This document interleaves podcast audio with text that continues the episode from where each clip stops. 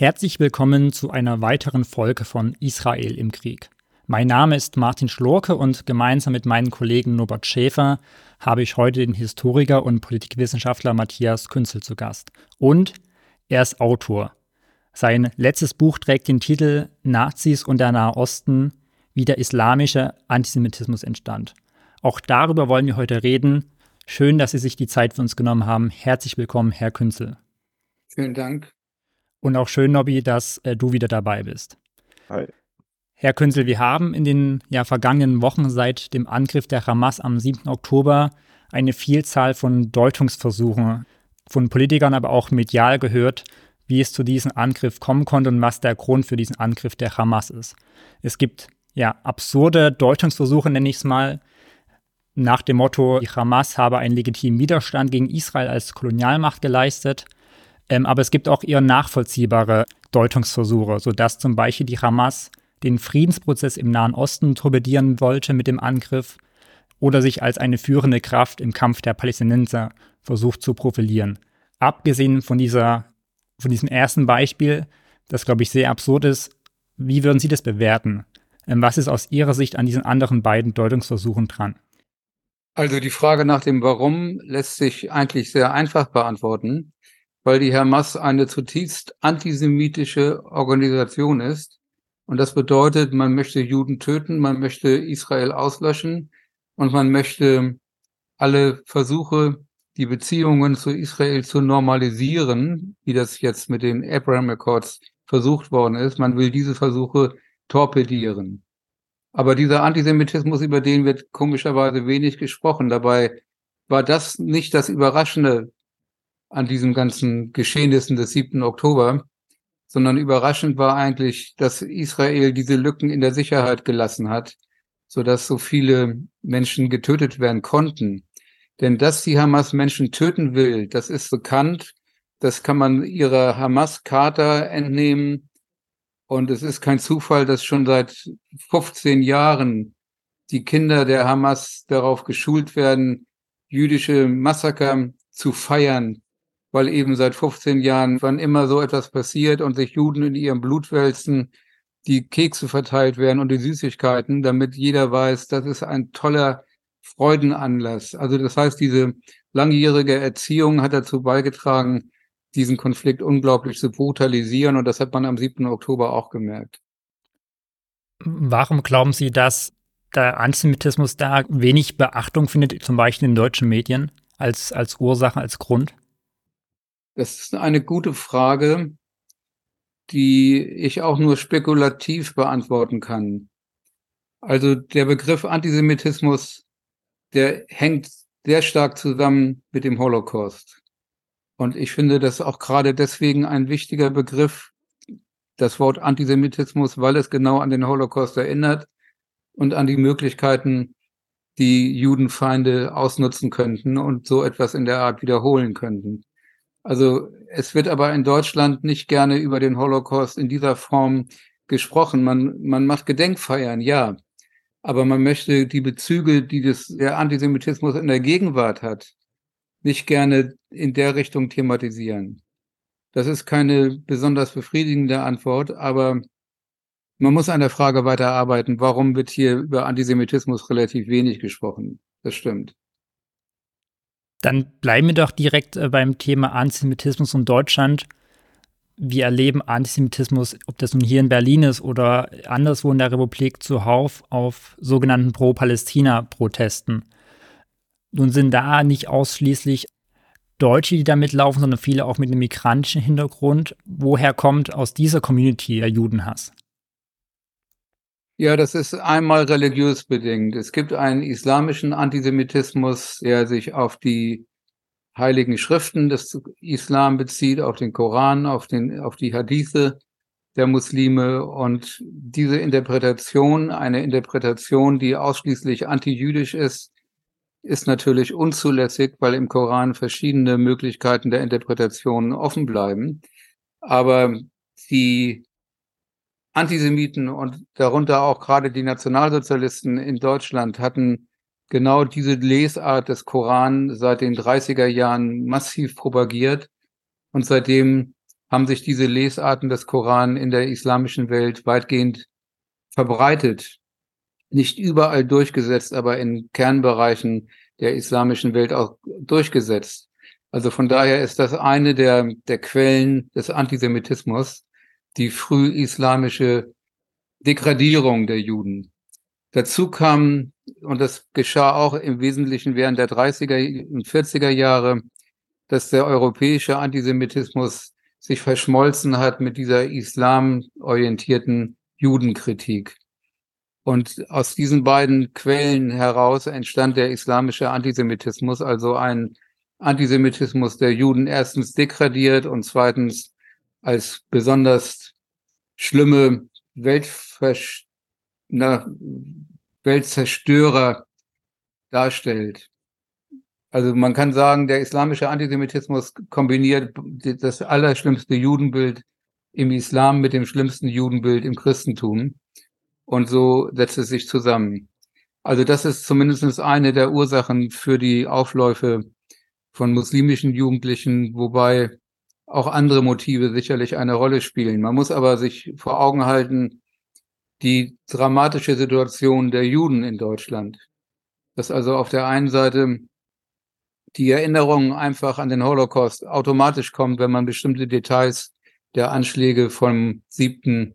Oktober sich genauer betrachtet.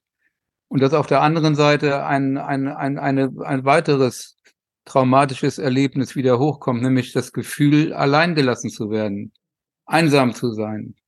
Und das merkt man eben, dass bei den Demonstrationen für Palästina viel mehr Deutsche mitgehen, die also jetzt nicht Muslime sind, während die Demonstrationen zugunsten von Israel weitgehend von Juden ausgerichtet werden.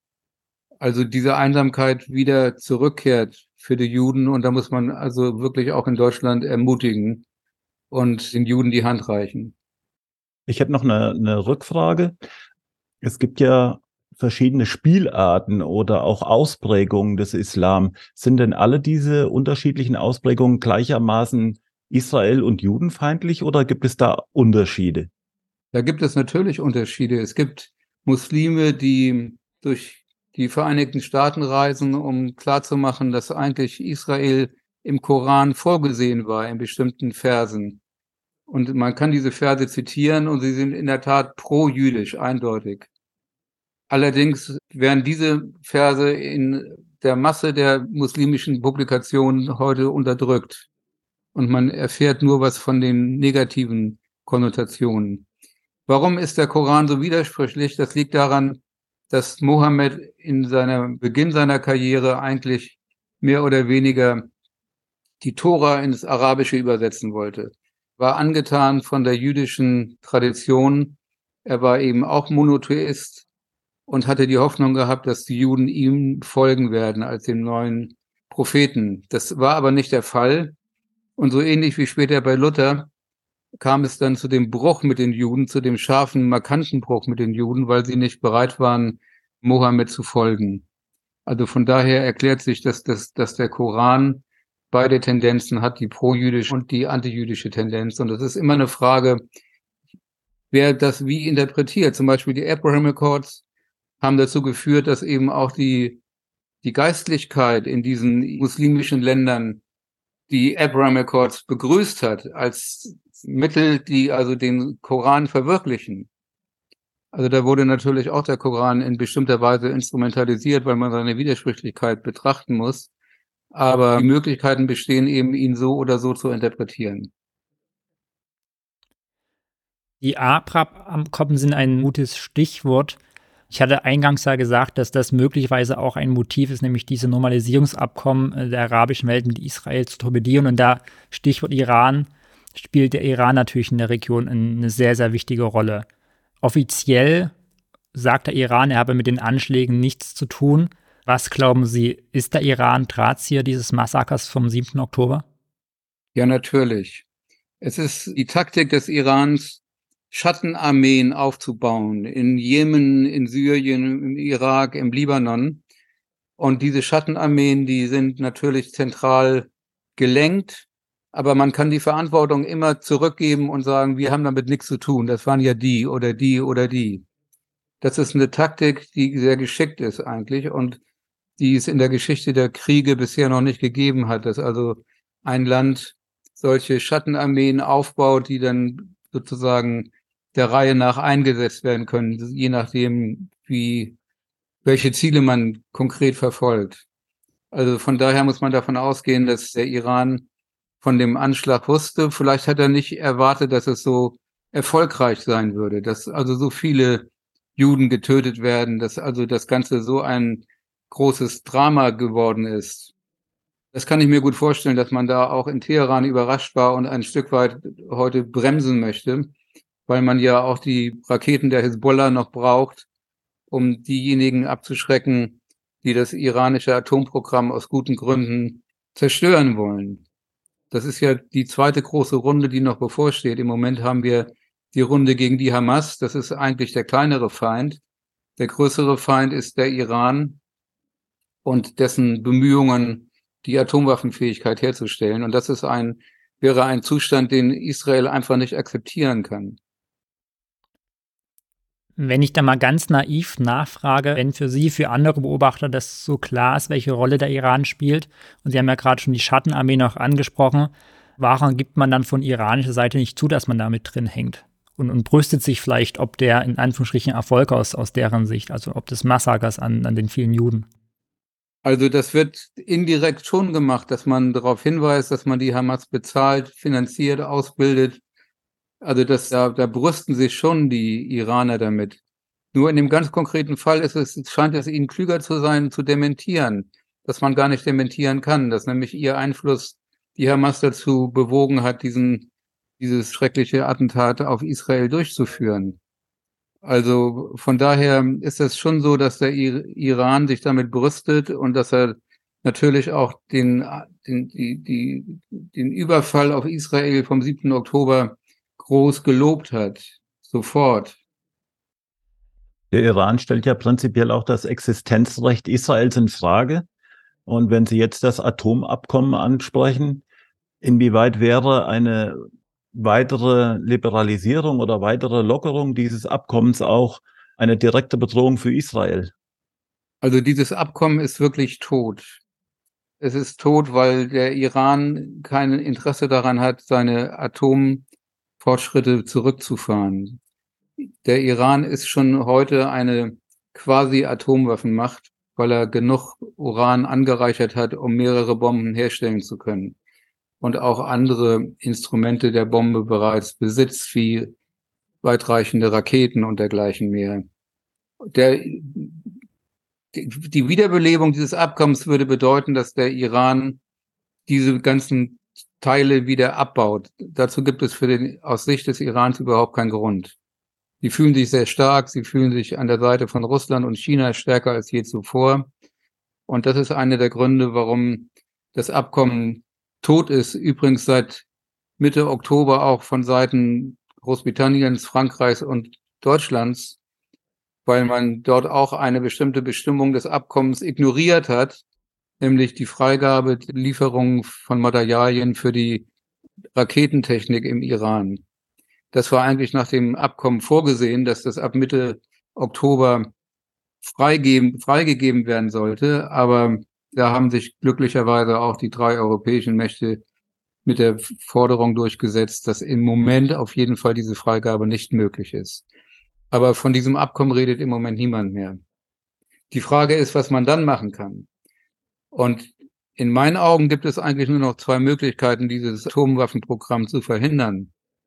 Die eine Möglichkeit wäre die blutige Krieg, also Bomben auf Iran statt iranischer Bombe. Die andere Möglichkeit wäre Regime Change, also dass das Regime noch rechtzeitig abgesetzt wird, bevor diese Bombe sich materialisiert hat. Beides sind keine Dinge, die man im Moment besonders optimistisch betrachten kann. Aber wichtig ist, dass man kennt, dass für Israel das nicht aushaltbar wäre, unter dem nuklearen Schirm des Iran zu leben. Es gab eine Umfrage vor einigen Jahren, wonach 27% der Israelis auswandern würden, wenn Iran die Atombombe hätte. Welche Leute würden auswandern? Natürlich die Elite, die Start-up-Elite des Landes. Und das Land würde allmählich kaputt gehen, wenn es in der Nachbarschaft diese nukleare Bedrohung immer vor sich hätte. Von daher muss man da Verständnis für haben, dass Israel sagt, auf keinen Fall können wir das akzeptieren. In Deutschland hat gestern hier die EKD-Synode begonnen und die Kirchenoberen haben es sich nicht nehmen lassen, auch auf das Problem des Antisemitismus hinzuweisen und auch bekundet, dass man kirchenintern dagegen weiter entschieden vorgehen will. Aber wenn wir auf die Straßen gucken, die Demonstrationen und auch auf die Schulhöfe, wo offen Antisemitismus gelebt worden ist, was haben wir versäumt? Ja, es ist im Grunde genommen sehr viel versäumt worden. In der Berichterstattung über Israel wird immer die Behauptung aufgestellt, es sei eine wechselseitige Beziehung, es sei eine Gewaltspirale, wo die eine Seite die andere immer zu schlimmeren Handlungen veranlasst. Es wird nicht gesehen, dass Israel, seit es Israel gibt, Friedensangebote gemacht hat an die palästinensische Seite. Das also praktisch, man unterscheidet nicht zwischen Aggressor und zwischen Verteidigern. Und es ist tatsächlich so, dass auch jetzt der Überfall vom 7. Oktober eben nicht zufällig kam. Denn immer dann, wenn eine Möglichkeit des Friedens am Horizont auftauchte, haben die radikalen Antisemiten in der muslimischen Welt dagegen geschossen. Das war 1937 bereits so, als zum ersten Mal eine Zwei-Staaten-Lösung entwickelt werden sollte. Das war 1947 so, als die Vereinten Nationen die Zwei-Staaten-Lösung propagiert haben. Das ist jetzt so gewesen, weil Saudi-Arabien Andeutungen machte, vielleicht die Beziehungen zu Israel normalisieren zu können. Das heißt, also es gibt in der muslimischen Welt Kräfte, die jede Art von Frieden mit Israel unterbinden wollen. Und das wird in Deutschland nicht scharf genug gesehen, sondern man tut dann so, als seien beide Seiten gleichermaßen verantwortlich für die Zunahme an Gewalt, was einfach nicht stimmt. Sie haben vorhin gesagt, dass in Anbetracht des Massakers viele Juden das Gefühl haben, auch hier in Deutschland allein zu sein, allein gelassen zu werden. Was kann jeder Einzelne tun, damit es eben nicht mehr so ist? Also vielleicht getrennt zwischen, was kann Zivilgesellschaft tun, was kann Politik tun, was müsste Politik tun? Na, die Politik ist ja in Deutschland im Moment noch eher auf der vernünftigen Seite. Man muss sehen, dass tatsächlich das Problem der Erziehung existiert. Also die Lehrer sind nicht ausgebildet, die haben keine Ahnung vom Nahostkonflikt, die sind geprägt durch die 68er-Bewegung. Und bei dieser 68er-Bewegung war derjenige, der am radikalsten gegen Israel ist, der am meisten Linke. Das heißt also, diese ganzen Nachwehen, die sind in die Schulen geschwappt, wo dann aus den 68ern Gemeinschaftskundelehrer wurden, die also teilweise selber das Problem darstellten. Und nicht nur die Schüler, also die unfähig waren, den Nahostkonflikt in seiner Komplexheit wirklich zu unterrichten. Und ich glaube, dass man da einfach gerade für Gemeinschaftskundelehrer verbindlich in den Studiengängen verankern muss, einen Nahostkurs, der also die schlimmsten Vorurteile widerlegt. Als ein Beispiel für Möglichkeiten, wie man handeln sollte. Es gibt Länder wie Rumänien, wo zum Beispiel verbindlich eingeführt wurde für die Klassen 7 bis 10, dass ein halbes Jahr lang Holocaustkunde betrieben wird. Also dass die Erkenntnis über die Ursachen und Wirkungen des Holocaust. Und so etwas würde in Deutschland eigentlich auch notwendig sein, dass man das verbindlich in den Lehrplan einbaut, dass das behandelt wird als ein extra Schulfach. Das ist mein zweiter Vorschlag. Okay. Mhm. Aktuell gibt es eine Debatte, Fridays for Future, vor allem in Person von Greta Thunberg, die jetzt am Wochenende wieder negativ aufgefallen ist auf einer Veranstaltung in Amsterdam mit durchaus antisemitischen oder judenfeindlichen Aussagen. Welche Gefahr geht von so einer Person aus, die ja für viele hunderttausende Schüler und Schülerinnen weltweit auch Vorbild ist? Naja, in Ihrer Frage steckt eigentlich die Antwort schon drin. Das ist eben die Gefahr, dass sie als Vorbild die anderen beeinflusst. Also das ist völlig klar. Influencer müssen da gestoppt werden. Die Frage ist, wie das gelingt. In dem Kontext? Das ist meine Frage auch. Wie kann so etwas gelingen? Also im Grunde genommen braucht man die Aufklärung und die konkrete Konfrontation, dass man bestimmte Aussagen nicht durchgehen lässt, sondern ihnen nachweist, dass sie auf Lügen basieren oder eben ideologisch bestimmt sind. Ich würde gerne nochmal auf Ihr aktuelles Buch zu sprechen kommen, Nazis und der Nahe Osten. Mich würde interessieren, wie hängt denn islamischer Antisemitismus, hängt denn islamischer Antisemitismus in irgendeiner Form zusammen mit der Ideologie der Nationalsozialisten? Nun, der Antisemitismus ist die verbindende Klammer zwischen der Ideologie der Nationalsozialisten und des islamischen Antisemitismus. Und die Nazis wollten ab 1937 Araber dazu bringen, gegen Juden vorzugehen, weil man verhindern wollte einen jüdischen Teilstaat, der damals erstmals als Idee aufgetaucht war in dem sogenannten Bericht der Peel-Kommission. Und daraufhin haben die Nazis verschiedene Initiativen gestartet. Die wichtigste war die Organisierung eines arabischsprachigen Rundfunksenders, der gesendet hat zwischen April 1939 und April 1945, also ganze 6 Jahre lang, und jeden Abend den Goebbelschen Antisemitismus verbunden mit islamischen Koranversen in die arabische Welt gesandt hat. Das heißt, da wurde 6 Jahre lang getrommelt, damit die Muslime zumindest in wesentlichen Bereichen den Antisemitismus der Nazis übernehmen. Und das hat die ganze Region geprägt. Man kann sagen, es gab ein Vorher und es gab ein Nachher. Und nachher waren bestimmte Judenbilder verankert bei vielen Muslimen in diesem Teil der Welt, die vorher noch nicht da waren. 1937 waren es alleine der Mufti von Jerusalem, Amin al-Husseini, und die Muslimbruderschaft, die wirklich antisemitisch argumentierte, während 10 Jahre später, 1947, eben auch sogenannte moderate arabische Führer plötzlich antisemitische Äußerungen von sich gaben und damit auch dann schafften, die Möglichkeit einer Zwei-Staaten-Lösung, die die Vereinten Nationen vorgegeben hatte, zu torpedieren und Israel anzugreifen. Und dieser Angriff auf Israel von 1948 hat dann natürlich das ganze Problem erst hervorgerufen, die Flucht und Vertreibung von Hunderttausenden Palästinensern. Also wäre vorher die Vernunft stärker gewesen, diese Zwei-Staaten-Lösung zu akzeptieren, hätten wir schon vor einem Jahr den 75. Jahrestag eines palästinensischen Staates, eines arabischen Staates in Palästina feiern können. Aber die Geschichte hat sich anders entwickelt. Und da haben die Nazis eine große Mitschuld dran, meine ich. Nach dem jüngsten Überfall der Hamas jetzt auf Israel mit mehr als 1300 toten Israelis, für wie wahrscheinlich halten Sie überhaupt noch eine Zwei-Staaten-Lösung? Das hängt davon ab, ob der Antisemitismus in der Region zurückgedrängt werden kann. Wenn der nicht mehr existieren würde, dann wäre gegen eine Zwei-Staaten-Lösung nichts einzuwenden. Aber solange dieser so existiert, wie es im Moment der Fall ist, schauen Sie sich den Vorsitzenden der palästinensischen Autonomiebehörde, Mahmoud Abbas, an.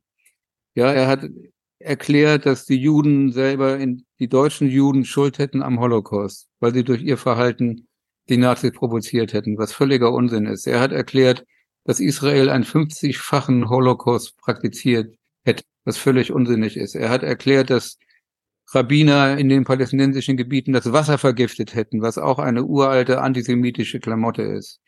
Also das heißt, wenn selbst der als moderat geltende Chef der palästinensischen Autonomiebehörde derartige Dinge von sich gibt, dann ist das kein Zufall, sondern es bedeutet, dass er ein ganz eindeutiger Antisemit ist.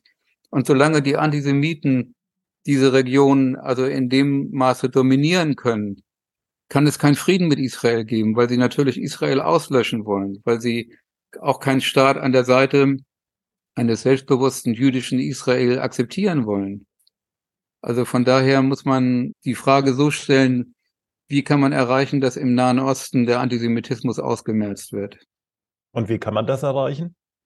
Tja, wie kann man das erreichen? Also man muss natürlich an die Quellen gehen. Die Quellen liegen in Beirut, die liegen in Teheran, die liegen in Gaza-Stadt. Also das heißt, man muss da ansetzen, wo die antisemitische Propaganda beginnt.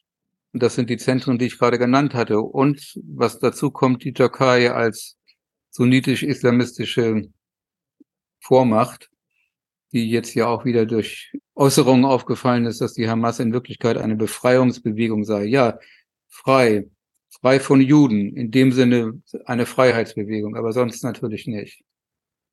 Denken Sie, dass dieser Gesinnungswandel möglich ist durch Bildungsarbeit oder schwebt Ihnen eher militärisches Eingreifen vor Augen? Beides.